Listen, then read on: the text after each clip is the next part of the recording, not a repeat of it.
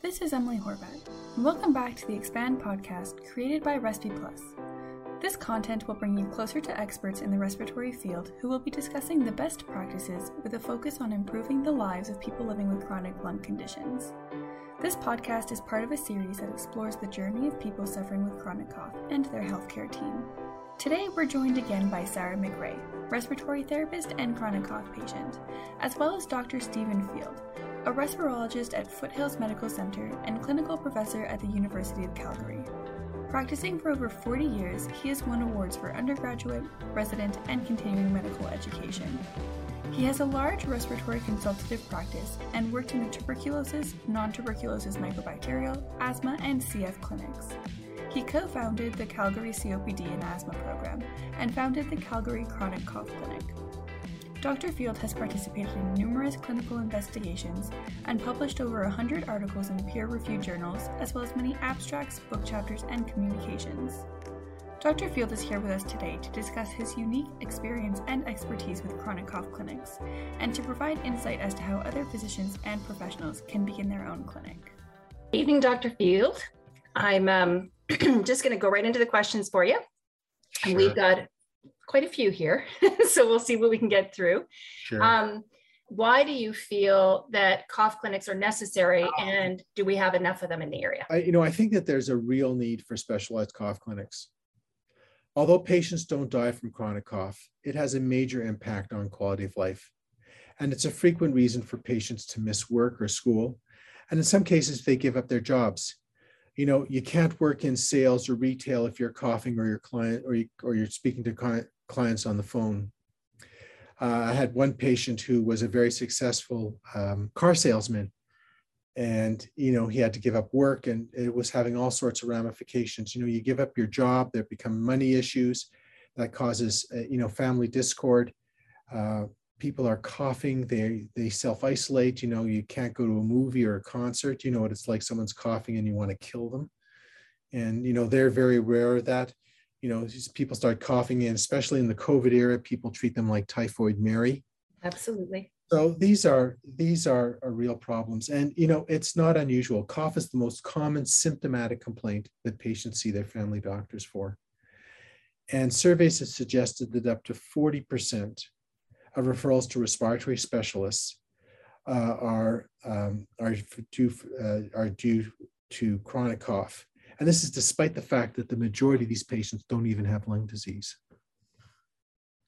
You know, the traditional approach of ruling out, uh, uh you know, or getting patients to stop smoking, avoiding medications that can cause cough like angiotensin converting enzyme inhibitors, uh, diagnosing and treating asthma, gastroesophageal reflux, uh, upper airway disease is effective in about 70% of the patients that are referred to cough clinics, not just our clinic, but, you know, uh, clinics in the UK, there have been several, there are several there that are well known.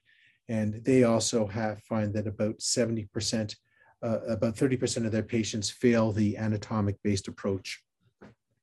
And the, that's because these are patients that have what we call cough hypersensitivity syndrome, which requires a different approach this is a very interesting condition, I think, in that, you know, it really has parallels to neuropathic pain. And there was a very interesting paper last year that was published that looked at patients with chronic cough who had normal chest x-rays and normal pulmonary function, and they compared them to normal individuals. And what they did is they did bronchoscopic biopsies.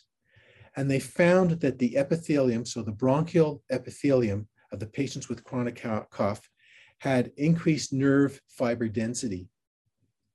So there, there may actually be a neuro, neuro, neuro neurological basis for uh, chronic cough. Interestingly, uh, these patients can respond to speech therapy techniques, and it's important that the approach them include education. They have to understand. Uh, I mean, the first thing I tell them is, is that you know this is a this is and so many of them come in fearful that they've got something that's going to kill them and so we reassure them that that's not the case and that the issue is quality of life and so that you know we're not trivializing the fact that it's not dangerous but they have to understand that you know that you know they need to be reassured but it is a quality of life issue and for that reason it is important and you know these patients we teach them cough avoidance and suppress cough suppressive techniques and also breathing exercises that help them disrupt coughing jags And, you know, as I said, it's, you know, the parallels with neuropathic pain are interesting. And some of the medications used to treat neuropathic pain, like gabapentin and pregabalin, uh, have been tried in these patients with some success. But I think it's important to understand which patients should be given these medications and which sh- shouldn't. And so, for all these reasons, I think we need specialized cough clinics. I would agree with you completely there. And as somebody with the chronic cough, yeah, I think I've tried all those things. So, yeah, pardon me. Um, in your opinion, the ideal structure for one of these chronic cough clinics would be what? Well, I mean, there's, uh, well, well, first of all, we'll talk about the ideal structure and then we'll talk about reality. Okay. So I think that the person in charge should be a respiratory specialist because I think it's important to screen out and manage patients with respiratory disorders such as COPD, bronchiectasis, cancer, and other lung diseases, and also conditions that can mimic lung disease, say, including heart disease that can present with cough. So it's important that we make sure that we're not missing important, potentially life-threatening diseases. Uh, these are not the patients that should be managed by a non-physician healthcare professional. And so I think it's important that that initial review be done by a respiratory specialist. Ideally, a cough clinic would have dedicated educators to assess and manage the patients. There needs to be access to a pulmonary function lab and diagnostic imaging, and a, and a trained speech specialist are, would, are ideal. You know, we also should have prompt access to GI and ENT specialists, uh, sorry, GI, ENT, and allergy specialists, and occasionally other specialists. And a psychologist would also be very useful. So that is that would be my ideal structure for a clinic. And that makes the, the, the dream team. The dream team, absolutely. And I would completely agree with you on that one. So, to some groups and clinicians out there, that might sound a tad bit harrowing and a tad bit overwhelming. The minimum requirements that you could have for a ideal structure or a realistic structure, as you said, um, for a clinic would be what? So, you know, obviously we'd like to have a fully staffed cough clinic, but budgets being what they are, that has not been possible. We've been managing with a trained cough specialist, okay, who's actually a certified respiratory educator, who explains the details of chronic cough and has also been teaching the patients cough avoidance and cough suppressive strategies, as well as breathing exercises to disrupt the coughing jags. And with this um, uh, this cough clinic structure, we've seen oh, well over 3,000 chronic cough referrals in our clinic, and we have a very reasonable uh, success rate. So I think that if you're obliged, you can manage with less, but you know, ideally it would be nice to have a little more support. Oh, for sure, for sure, for sure. And I know myself as a respiratory therapist and a CRE, you know, just going through this process with all of you guys on the chronic cough papers and doing the podcast, I've learned so much for our patients. Like it's it's very very important information that's going out there. So we thank you for that. And on that note, if we have a doctor here looking to set up a clinic, what would be the challenges you've seen or what would be the advice you would give them in doing that? Let me just before I go into that, let me just add Absolutely. one other thing to my third uh, to the to the third question you asked. Absolutely and that is is that i mean the the choice of you know in a trimmed down clinic you know the, the choice of um, healthcare professionals i think is important. When we started when we started the program i thought to myself well you know if i had a nurse practitioner in there it would be almost like having a doctor and that would really wouldn't be any different. And obviously you know budgets being what they are i thought that you know a cre would be a reasonable alternative. And you have to remember that the differential diagnosis of chronic cough parallels that of asthma.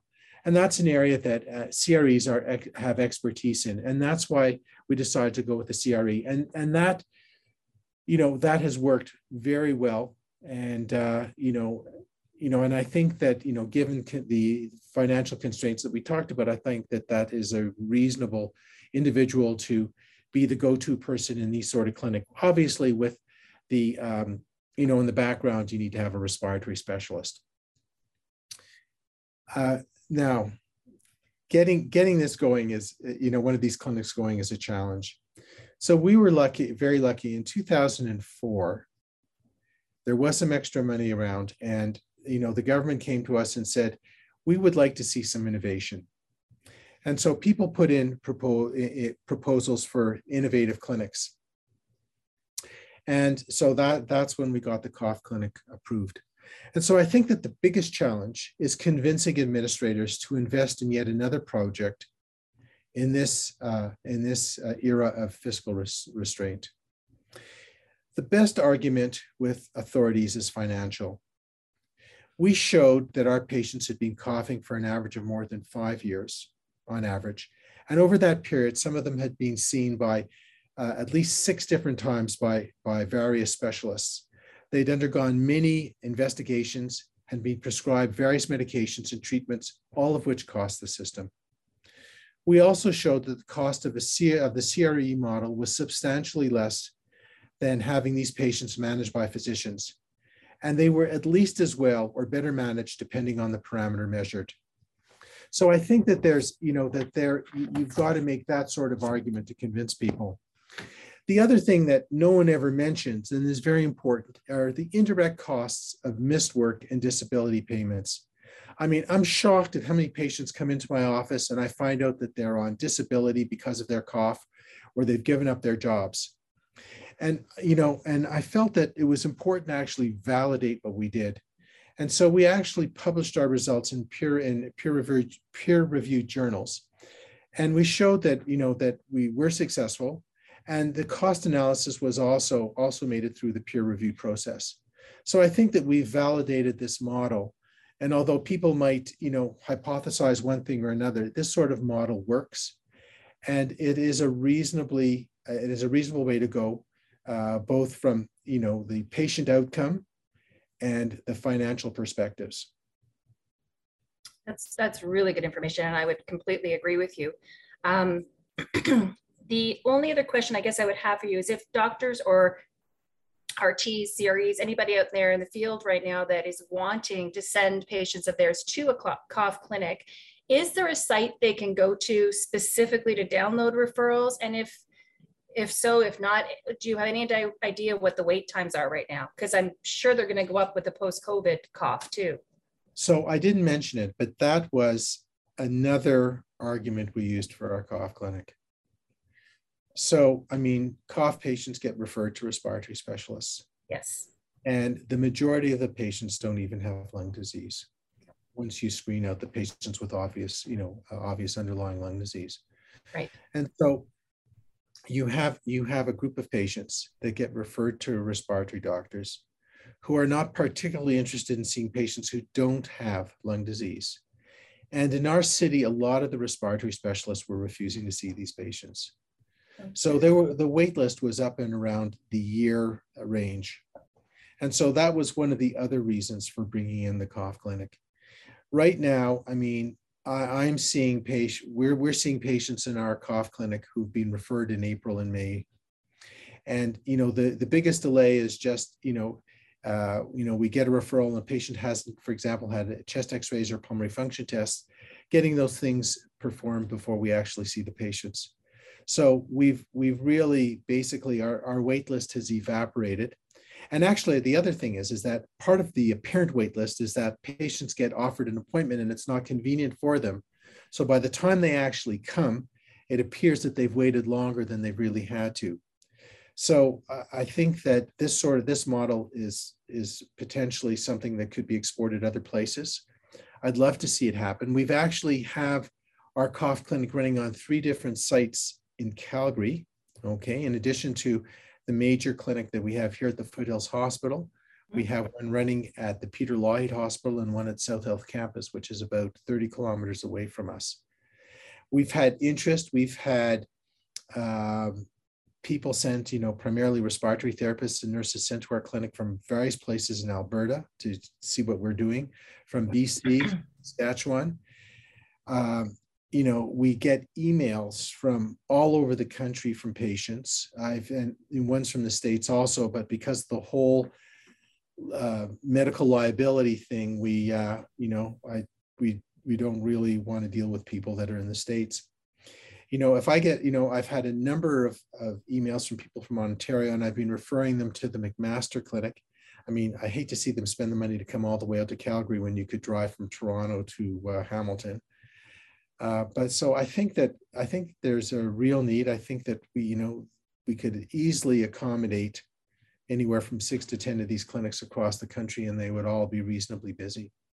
Yeah, I would have to agree with you on that. And it's something, one of these days I'm coming to Calgary to see your clinic because I've done the McMaster clinic and they're wonderful. But I'm very interested in the way you guys have your um, your clinic set up. So that sounds fantastic.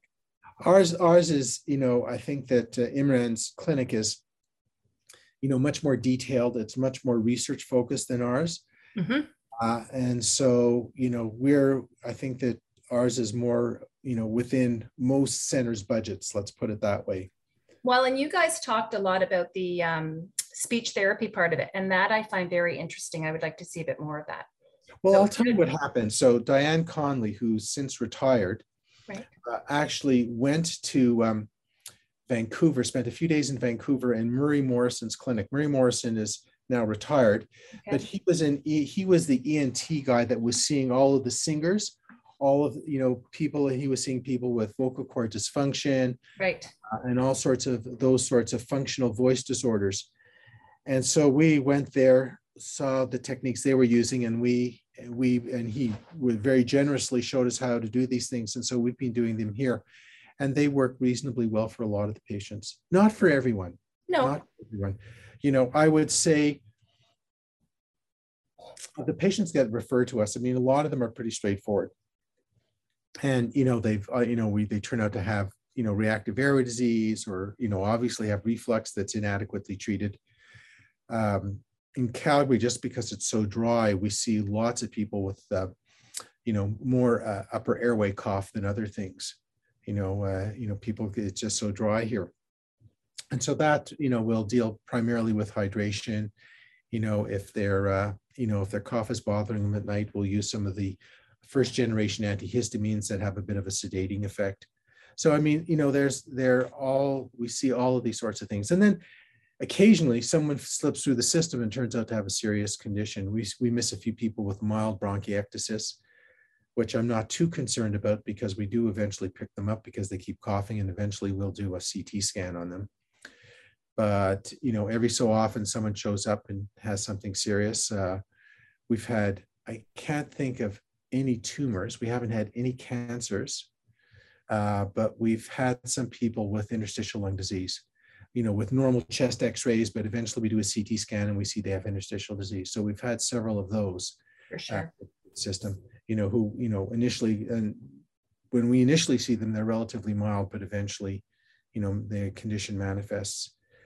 But the majority of others, it's kind of the the the um, the spectrum of people you would expect to have chronic cough with a normal chest X-ray. Oh, that's fantastic. Thank you so much for your time tonight. I could ask you questions for hours, but that's what we're supposed to discuss this evening. So we'll have to leave that for another podcast. okay. Sounds good. Thank you so much, Dr. Field. Okay, Sara, and everyone else, have a good have a good evening. Take care. Bye now. Today. Thank you for listening. We hope you enjoyed it and were able to get a few insights from our speakers. Make sure to subscribe to our channel so you don't miss the upcoming episodes. We'll be publishing a new podcast the first week of every month, so stay tuned. You can also follow us on various social media platforms. Just look for Expand Courses by Respi Plus.